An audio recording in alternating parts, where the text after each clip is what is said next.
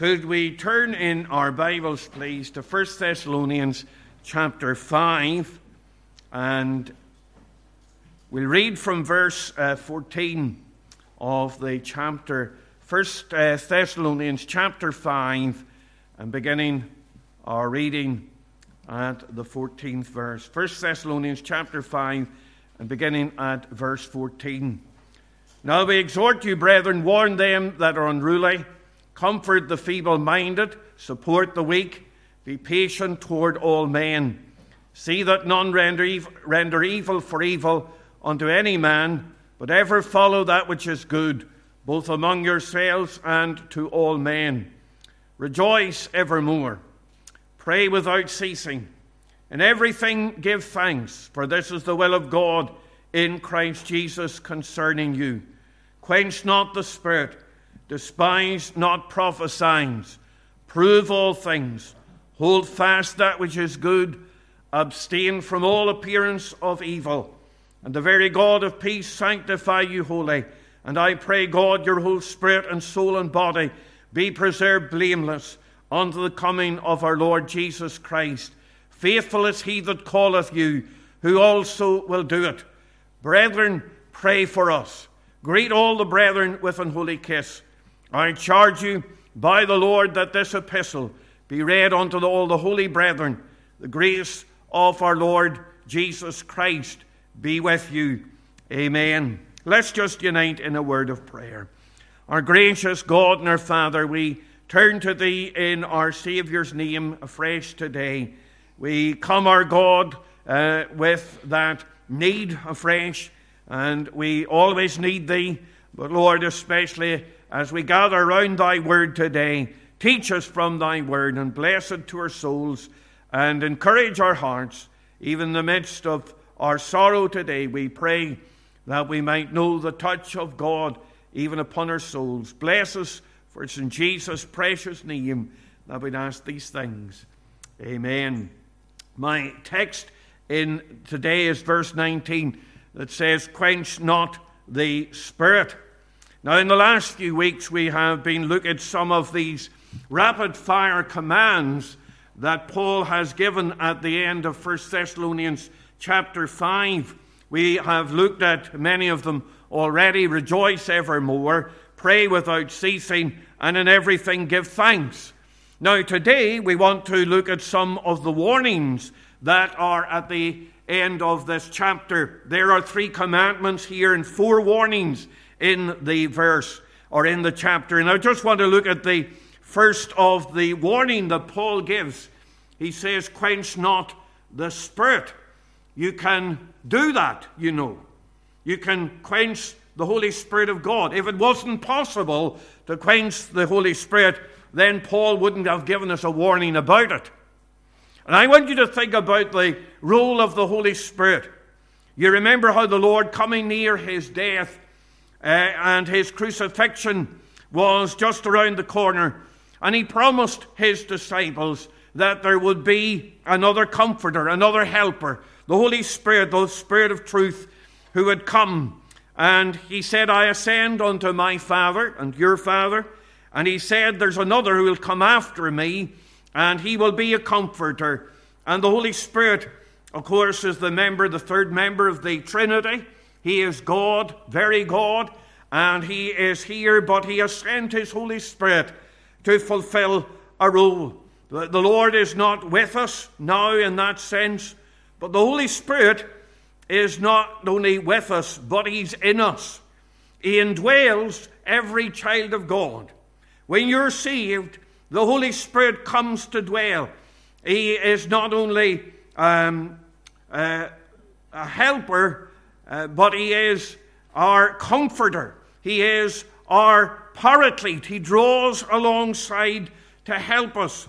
And we think of how the Holy Spirit has the role that he had. But he comes alongside us. When he was on this earth, he was able to come alongside his disciples. Now the Holy Spirit comes and dwells in us, and he's with us day by day. He is there to be our helper, our guide, our comforter, our blesser. But we can quench the Holy Spirit.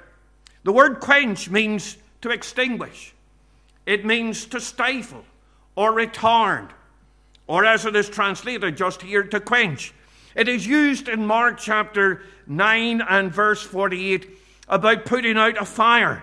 It is used in Matthew 25 and verse 8 about putting out a lamp. That's what it means to extinguish, to stifle, to put out, to pour water on the fire. And we can do that in our lives. And as we face the pressures of this day, and as we face the pressures of temptation, we can very easily do that. But what an awful thing it would be if we were quenching the Holy Spirit. We need His power, we need His anointing, we need His help day by day to make known His word, to be effective in this day and generation. But if we quench the Holy Spirit, then we cannot be effective. We're going to be failures. And so we need to make sure that we do not quench the Holy Spirit. And that's why Paul is giving this warning to this young church. He's saying to them, Quench not the Holy Spirit. But you say, How can I quench the Holy Spirit? Well, we want to think about that for a few minutes today. We want to think about the ways in which we could be guilty or we could inadvertently even quench the Holy Spirit and His influence and His blessing in our lives. And first of all, I want you to see that we can quench the Holy Spirit by disobedience to His will. The Lord wants us to be sanctified.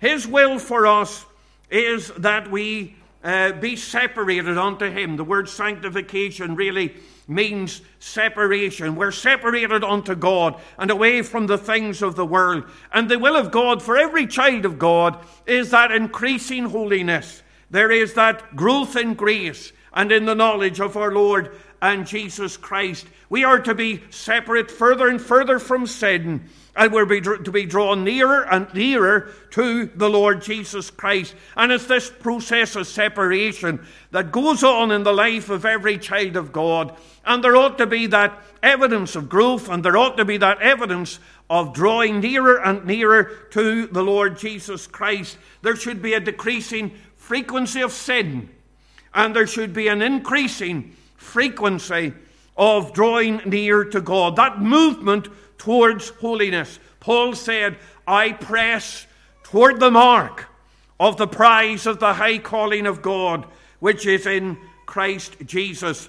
And he's saying that he wants to be like Christ Jesus. David the psalmist said, As for me, I will behold thy face in righteousness. I shall be satisfied when I awake with thy likeness. He wanted to be like Christ. Paul in Galatians 4 and 19 said, My little children, of whom I prevail in birth again, until Christ be formed in you. Paul again, writing to the Colossians, expressing his desire to measure, uh, that he may come to the measure of the stature of the fullness of Christ. Or writing again to the Ephesians, Ephesians 4 and 13, till we all come in the unity of the faith and of the knowledge of the Son of God unto a perfect man and unto the measure of the stature of the fullness of Christ. And so the Holy Spirit wants to move us more and more to be like Christ. We'll never be fully like Christ until we're taken to glory and then we're transformed by His grace and by His uh, mercy and the fullness of our salvation is uh, revealed and we are to be sanctified. That's what the Holy Spirit desires, and that's what the Holy Spirit's job is. He sanctifies us, He uh, brings us near to Christ. But there are many of God's people, and at times we resist His will. We resist, we pro- quench the Spirit because we're not progressing. We're holding back. We're not going on the way that we ought to go and we are uh, holding on to some sin or holding on to some uh, habit in our lives that we won't let go. And by that means, we're quenching the Holy Spirit. And I wonder if you're guilty of that today. if there's something of that, that we're quenching the Spirit because we have stifled our growth. We haven't grown in grace the way that we ought to have. We're still like little children. So many of God's people today, and they continue like little children. They don't mature in their faith. They don't grow. They don't have that desire to pray and to seek the, way, the, the, the Lord the way that they ought to have. And we can quench the Holy Spirit. That's quenching the Holy Spirit. Because if you're not growing, you're quenching the power and the influence of the Holy Spirit of God in your life. But not only is it the will of God for sanctification, it's the will of God for harmonization. Paul desires peace and unity amongst the brethren. We think of what he wrote to the Christians in Ephesians 4, and particularly verse 3, he spoke of endeavoring to keep the unity of the Spirit in the bond of peace. And in the same chapter, Paul warns in verse 30 and grieve not the Holy Spirit of God, whereby you're sealed unto the day of redemption. And then he goes on, let all bitterness and wrath and anger and clamour and evil speaking be put away from you with all malice. So we can grieve the Holy Spirit by a bitter spirit, by an anger, by letting these feelings envelop us. And maybe you say, Well, I'm justified in my feeling. And maybe you are. Maybe there is some justification. But you've let that spirit, that bitterness, get into your heart and into your life and all of the rest of it. And you've allowed that anger and that bitterness to fester. And by that means, he says here, we grieve the Holy Spirit of God. The Holy Spirit doesn't want that kind of spirit within our hearts. He says, endeavoring to keep the unity of the Spirit in the bond of peace. The Holy Spirit wants our sanctification and our harmonization. And then he wants our association. God's desire and will for us is that we have fellowship in the gospel. We have fellowship one with another. We read in Philippians 2 and 1 where Paul speaks about the fellowship of the Spirit. And he associates the Holy Spirit with the fellowship. And you cannot have that fellowship and you cannot have that association unless we are meeting together.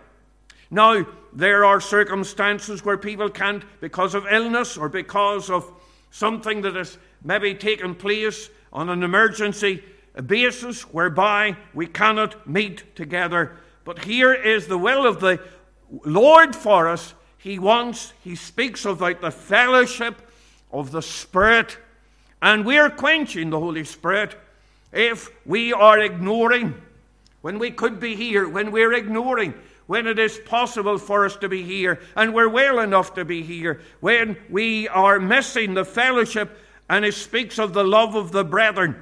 So we can quench the Holy Spirit by thwarting God's will eh, for sanctification, for harmonization, for our association. God's will, the Holy Spirit's will, is for these things to take place. And when we're resisting those things, we're quenching the Holy Spirit. But then, not only do we quench the Holy Spirit by uh, di- uh, thwarting or disobedience to God's will, but we thwart the Holy Spirit or quench the Holy Spirit by despising the Word. Now, the, the Holy Spirit is the author of the Word of God. We think of how He inspires the Word. It says in 2 Peter 2 and 1 For the prophecy came not in old time by the will of man, for holy men of God spake as they were moved by the Holy Ghost. We're told that all Scripture is given by inspiration of God.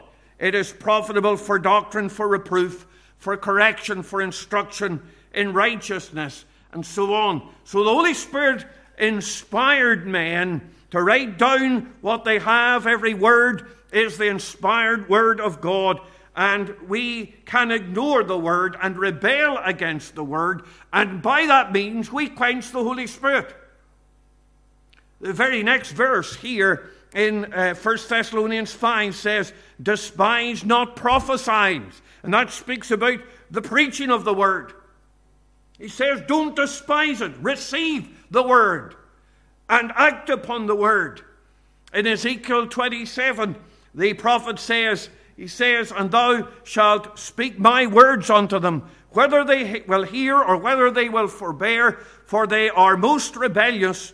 And so here were people, and they were rebelling against the word. The word despise in that text means to take no account of, to disregard, to really show contempt for the word of God.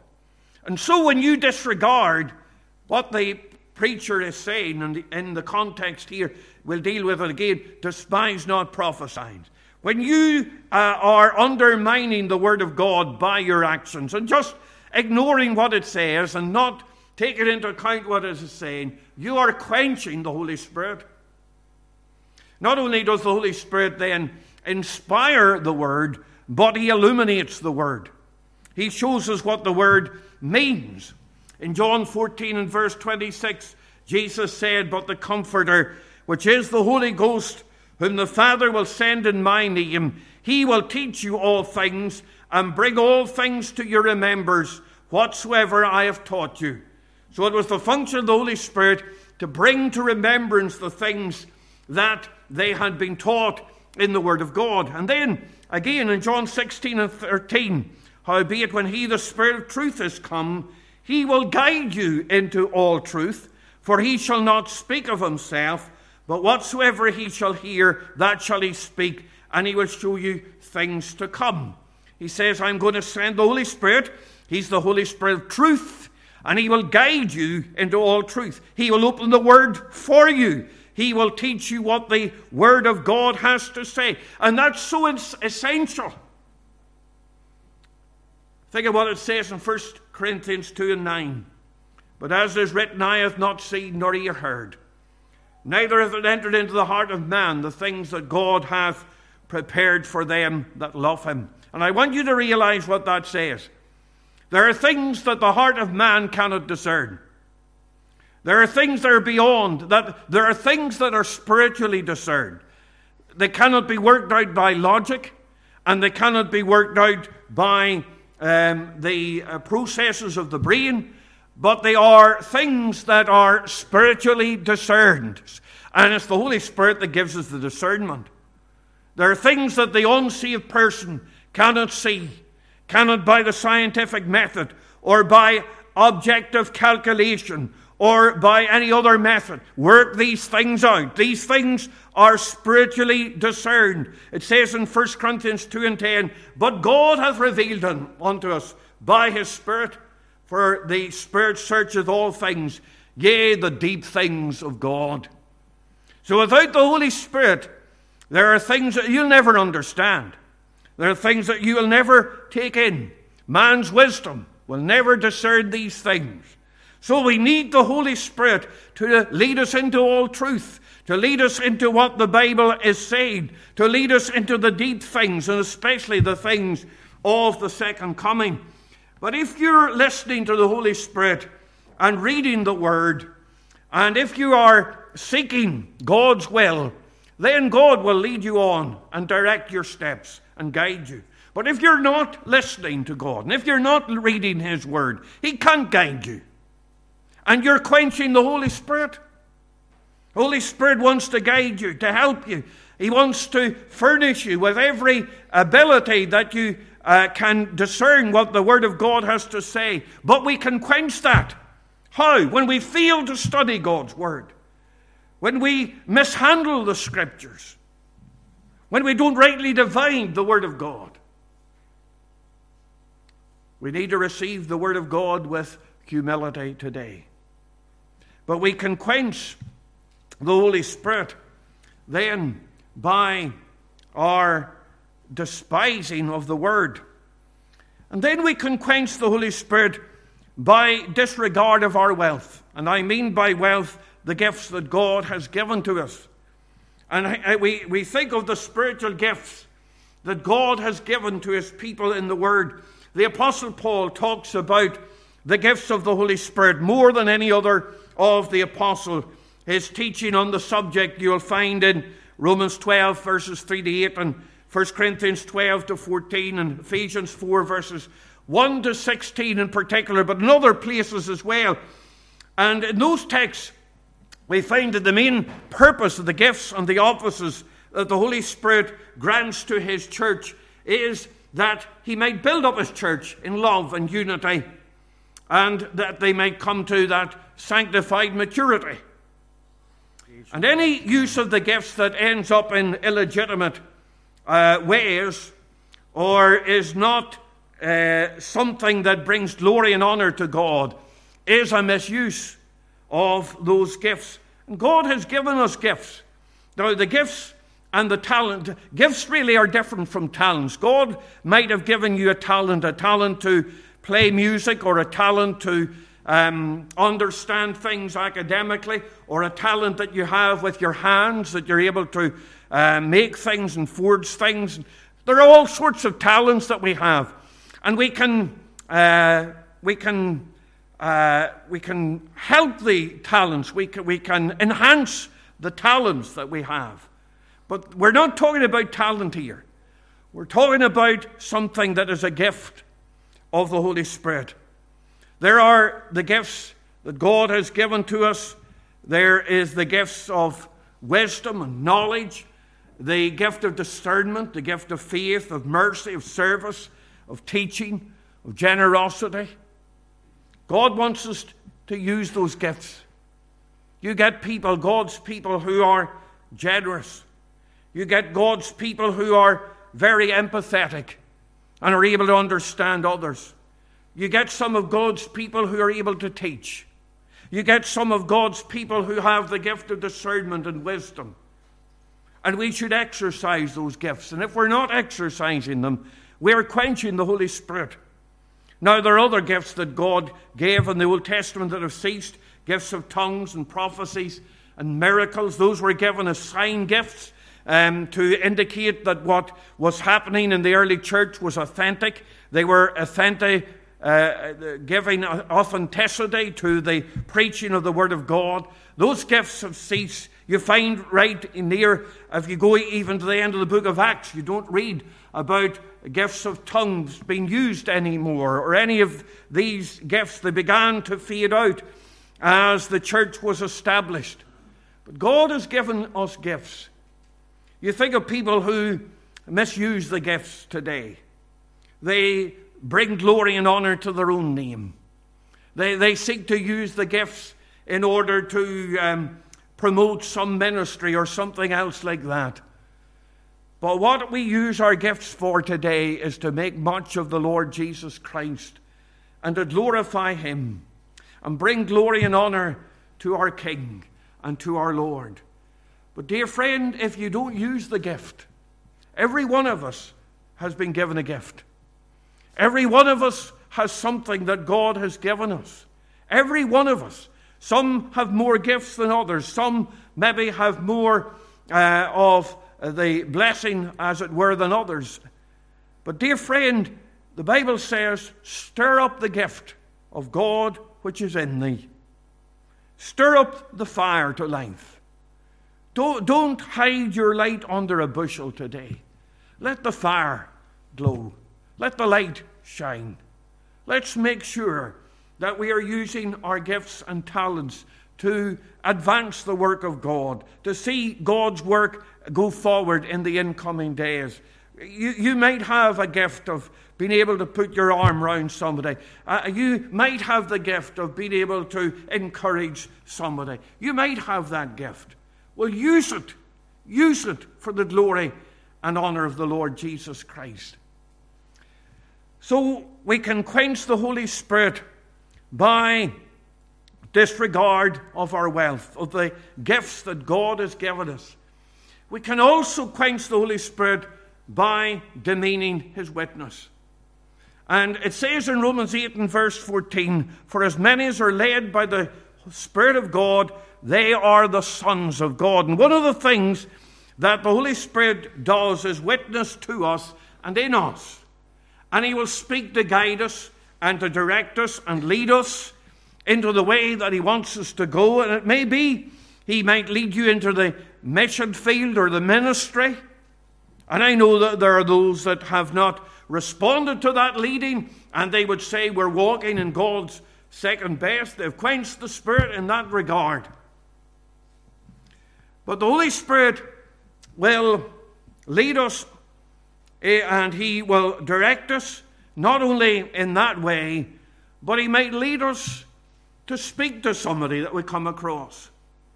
He might lead us to go into a certain situation or go into a certain room or go maybe turn round and speak to somebody, and the Holy Spirit begins to lead us. And if we resist that, in many ways we're quenching the Holy Spirit. But not only does the Holy Spirit lead us outward, but He leads us upward. One of the things that the Holy Spirit does is to bring us into intimacy with God. And that's an essential component of the Christian growth and the spiritual growth that we thought about. We need time with God. And especially in this day, we need time with God. We are in a busy schedule today, and we live in a world where every minute is filled, and every second we have something to do, and we feel as if we have something wrong if uh, we uh, are not able to sit down and take time with God. But you know that's what we need to do. We think, we, we think of how the Holy Spirit gives us that um, cry, Abba, Father. And that just means, as it were, Daddy. And he brings us into that intimacy of the family relationship and that affinity and that communion that we have with God day by day. He takes us away from God seeming distant to us to bringing us into the very presence of our God. And that intimacy is essential for our growth. And sometimes we just need to be still and know that He is God. He wants to lead us into deeper, richer, more intimate fellowship with God. Now, that's going to take time. It's going to take some of our time. And so often we're driven away from communion with God because all sorts of things and the clamor comes in. Of course, the devil sends the clamor at times, and he sends all the business. And sometimes, and you, you often find that just when you sit down to take time with God, and when you go to pray, the phone rings or the doorbell goes because the devil doesn't want to get us into the place where we can have that intimacy with God, that time of prayer and enjoying the Lord's presence. We quench the Holy Spirit because very often we're just too busy. Too busy. We need God. We need God. And He has given us the witness of the Holy Spirit Eh, in order that we might be brought nearer to God. And oh, that we are brought nearer to our God today. That God would bring us right into His presence. Oh, how uh, we miss the joy and miss the blessing of being in the presence of God just because we don't take time. But one more thing I want you to see, and that is we quench the Holy Spirit by disrupting his working. The Holy Spirit work, as we have just intimated in many ways, is to move us to Christ likeness. Why does he do that? Because the goal of holiness is to be like Christ. Paul said in Galatians 4:19, I travail in birth again until Christ be formed in you. How does the Holy Spirit do that? Well, He does it by the way that we've just said. He shows us Christ. He makes Christ glorious to us. In John 15, verse 26, and in John 16, verse 14 and 15, he, he, the Lord said that when the Spirit of, uh, the Spirit of God comes, the Lord said that He would witness of Him. He would witness of Him. He'd show, show Christ to us. He'll reveal Christ to us. And in 1 Corinthians 12 and 3, it says, No man speaking by the Spirit of God calleth Jesus accursed, and that no man can say that Jesus is Lord but by the Holy Spirit. Is He Lord of your life and mine? Is He the one that we take direction from? Are we absolutely obedient to our King today? We quench the Holy Spirit.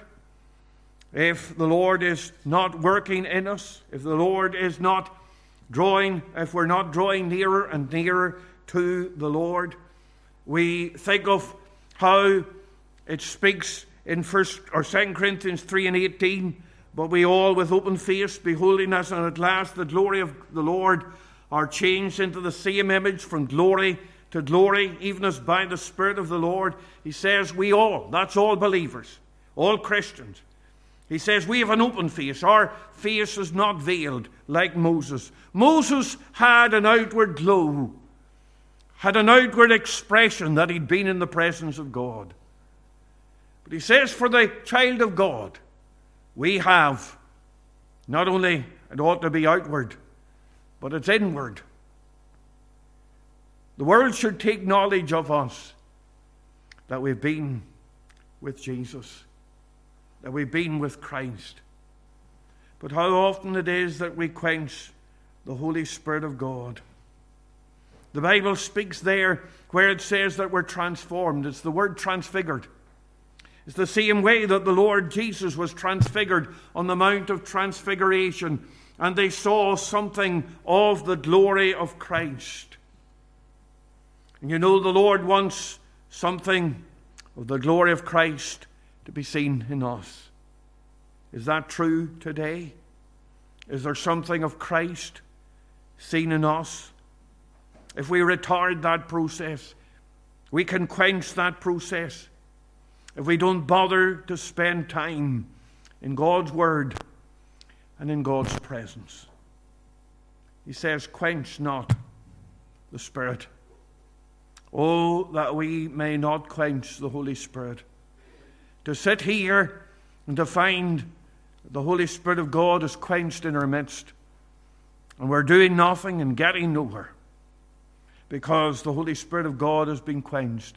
Let's give ourselves to Him. Let's place Him once again as Lord and King of our lives. May we not only not quench the Holy Spirit, but may we know the fire of the Holy Spirit burning in our hearts and in our lives. May God bless His word to our hearts for His name's sake. Let's just bow in a word of prayer. Our loving God and our gracious Father, we thank Thee for Thy precious word to our hearts afresh today. Our God, we think of the warning that has been given. We're not to quench the Holy Spirit of God. And we pray that Thou would speak to us today and draw us nearer to Thyself. And, O God, that we might grow in grace and in the knowledge of our Lord and Saviour Jesus Christ.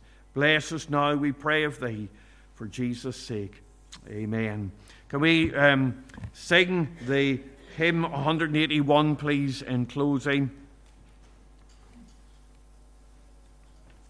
Thy Holy Spirit, Lord, alone can turn our hearts from sin. His power alone can sanctify and make us pure within. Um, well, we sing the. I was going to sing three verses, but there's only four. We'll sing the whole of the hymn, and we'll stand as we sing 181.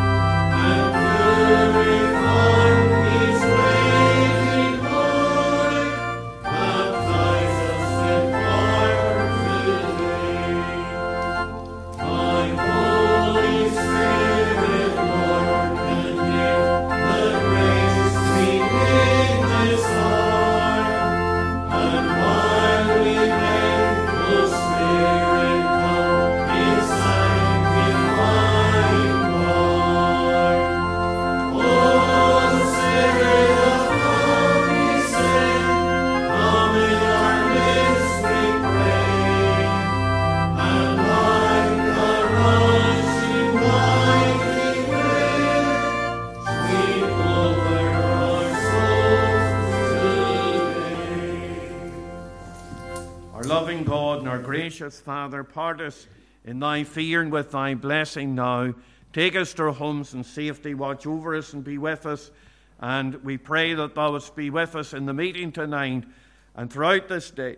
For it's in Jesus' precious name that we'd ask these things. Amen.